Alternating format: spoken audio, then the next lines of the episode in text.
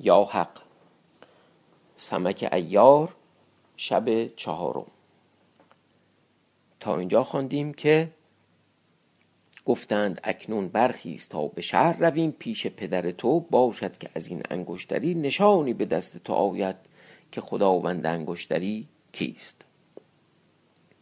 شاهزاده گفت بربستند و برنشستند و آمدند تا به لشکرگاه.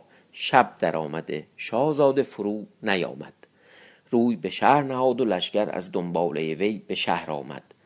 به هر نوبتی که شاهزاده از شکار باز آمدی پیش پدر رفتی. در این نوبت به سرای خود رفت. پهلوانان به خدمت شاه رفتند. شاه ایشان را دید. دلتنگ گشت و گفت فرزند من چرا نیامد؟ گفتند ای بزرگوار شاه فرزند تو شاهزاده پاره رنجور است. بدین سبب نیامد و از خدمت باز ماند. مرزبانشاه بر خود بلرزید و بر جان فرزند بترسید. گفت او را چه بوده است؟ اسب خطا کرده؟ الیان و الیار زبان برگشادند احوال شاهزاده جمله با شاه بگفتند. مرزبان شاه از کار پسر غمناک شد و فرو ماند و گفت فرزند مرا چشم بد رسید. روی به هامان وزیر کرد گفت برخیز که پیش خورشید شاه رویم که احوال وی به دست داریم تا چگونه بوده است. شاه با هامان وزیر هر دو پیش خورشید شاه آمدند. شاهزاده را دیدند خفته و سر بر بالین غم نهاده.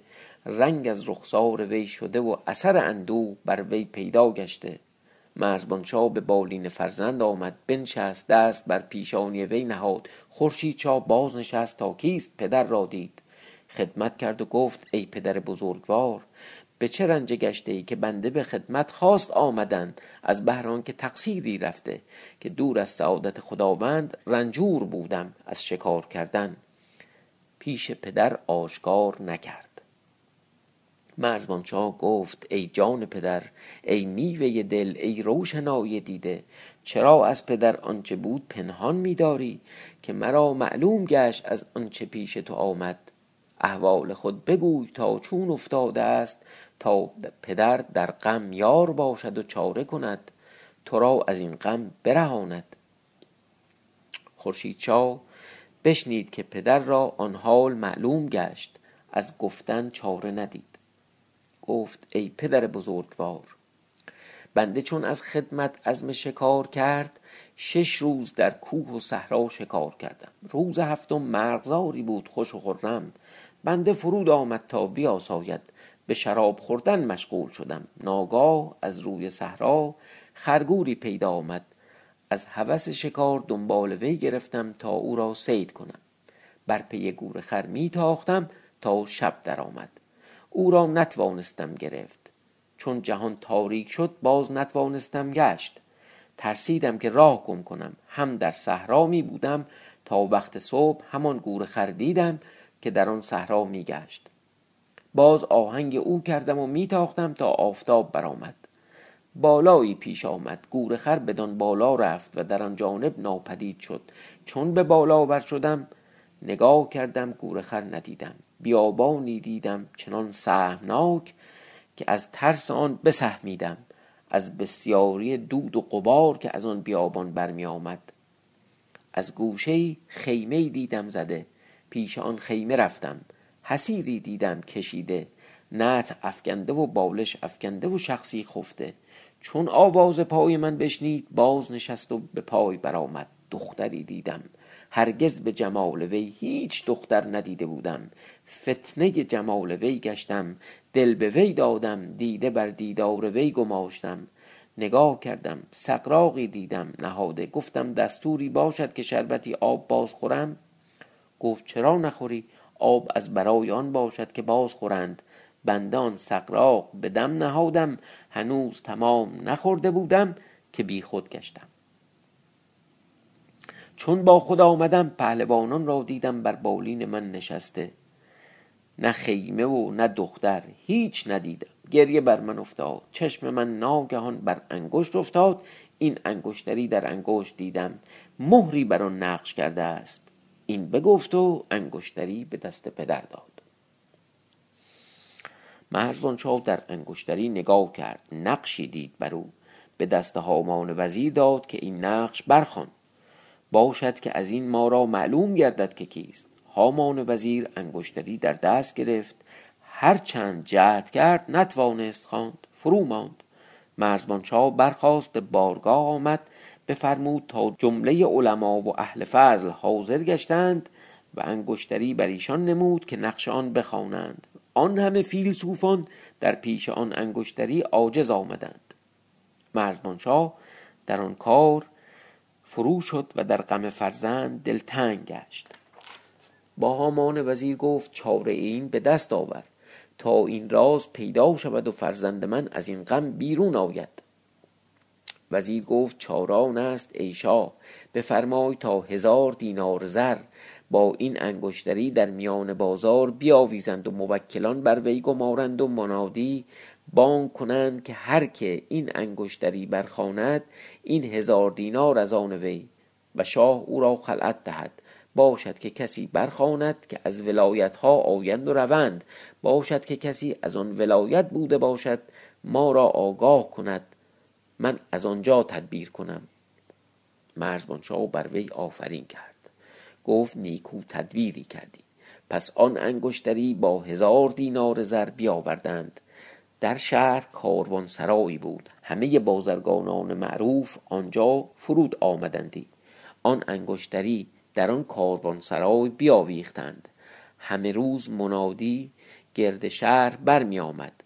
خاصا می آمدند و انگشتری می دیدند و هی به هیچ گونه نمی توانستند خواند تا بدین کار چهار ماه برآمد که یک کس نگفت که من این توانم خواند. شاهزاده در آن غم بیمار شد به رنگ زعفران گشت.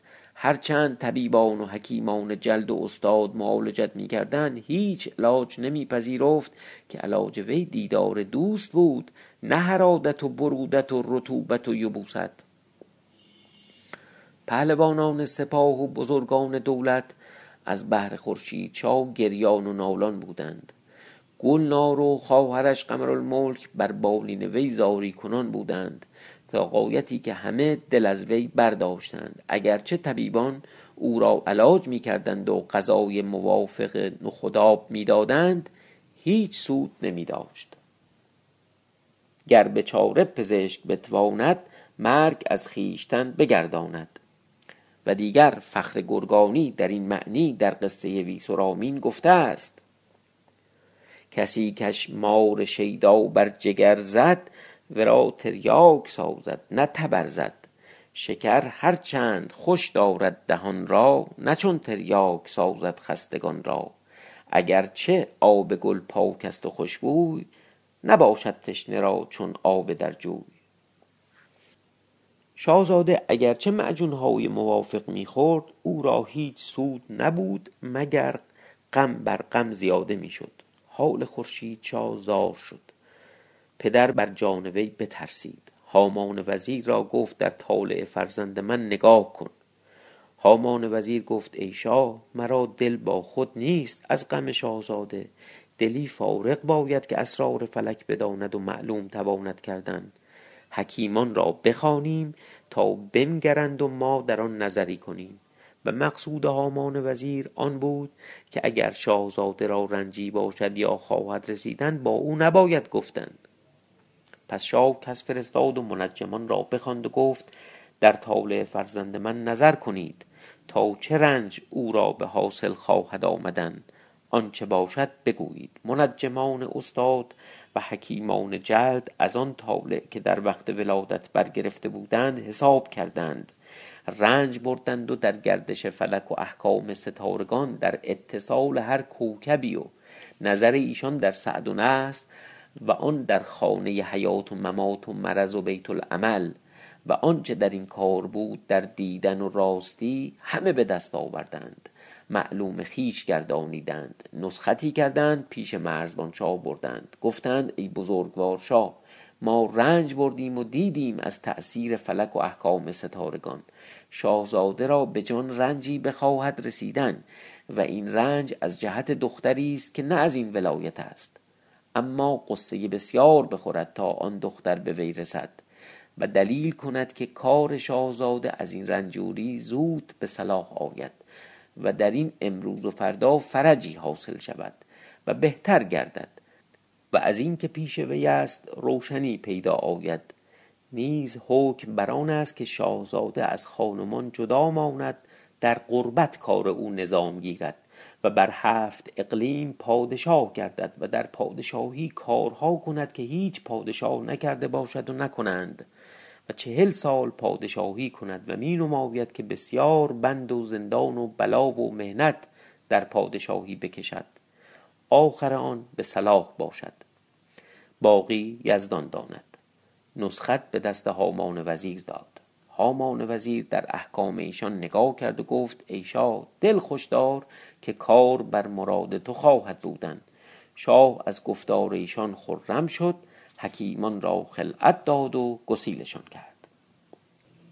حق تعالی تقدیر کرد که چون چهار ماه برآمد روزی وقت چاشتگاه جماعتی بسیار بر انگشتری جمع آمده بودند و هر کسی سخنی می گفتند که ناگاه مردی پیر با جامعه خلق و عصایی در دست از آن قوم پرسید که این قلبه و آشوب چیست؟ شما را چه رسیده است؟ این زر از برای چه آویختند؟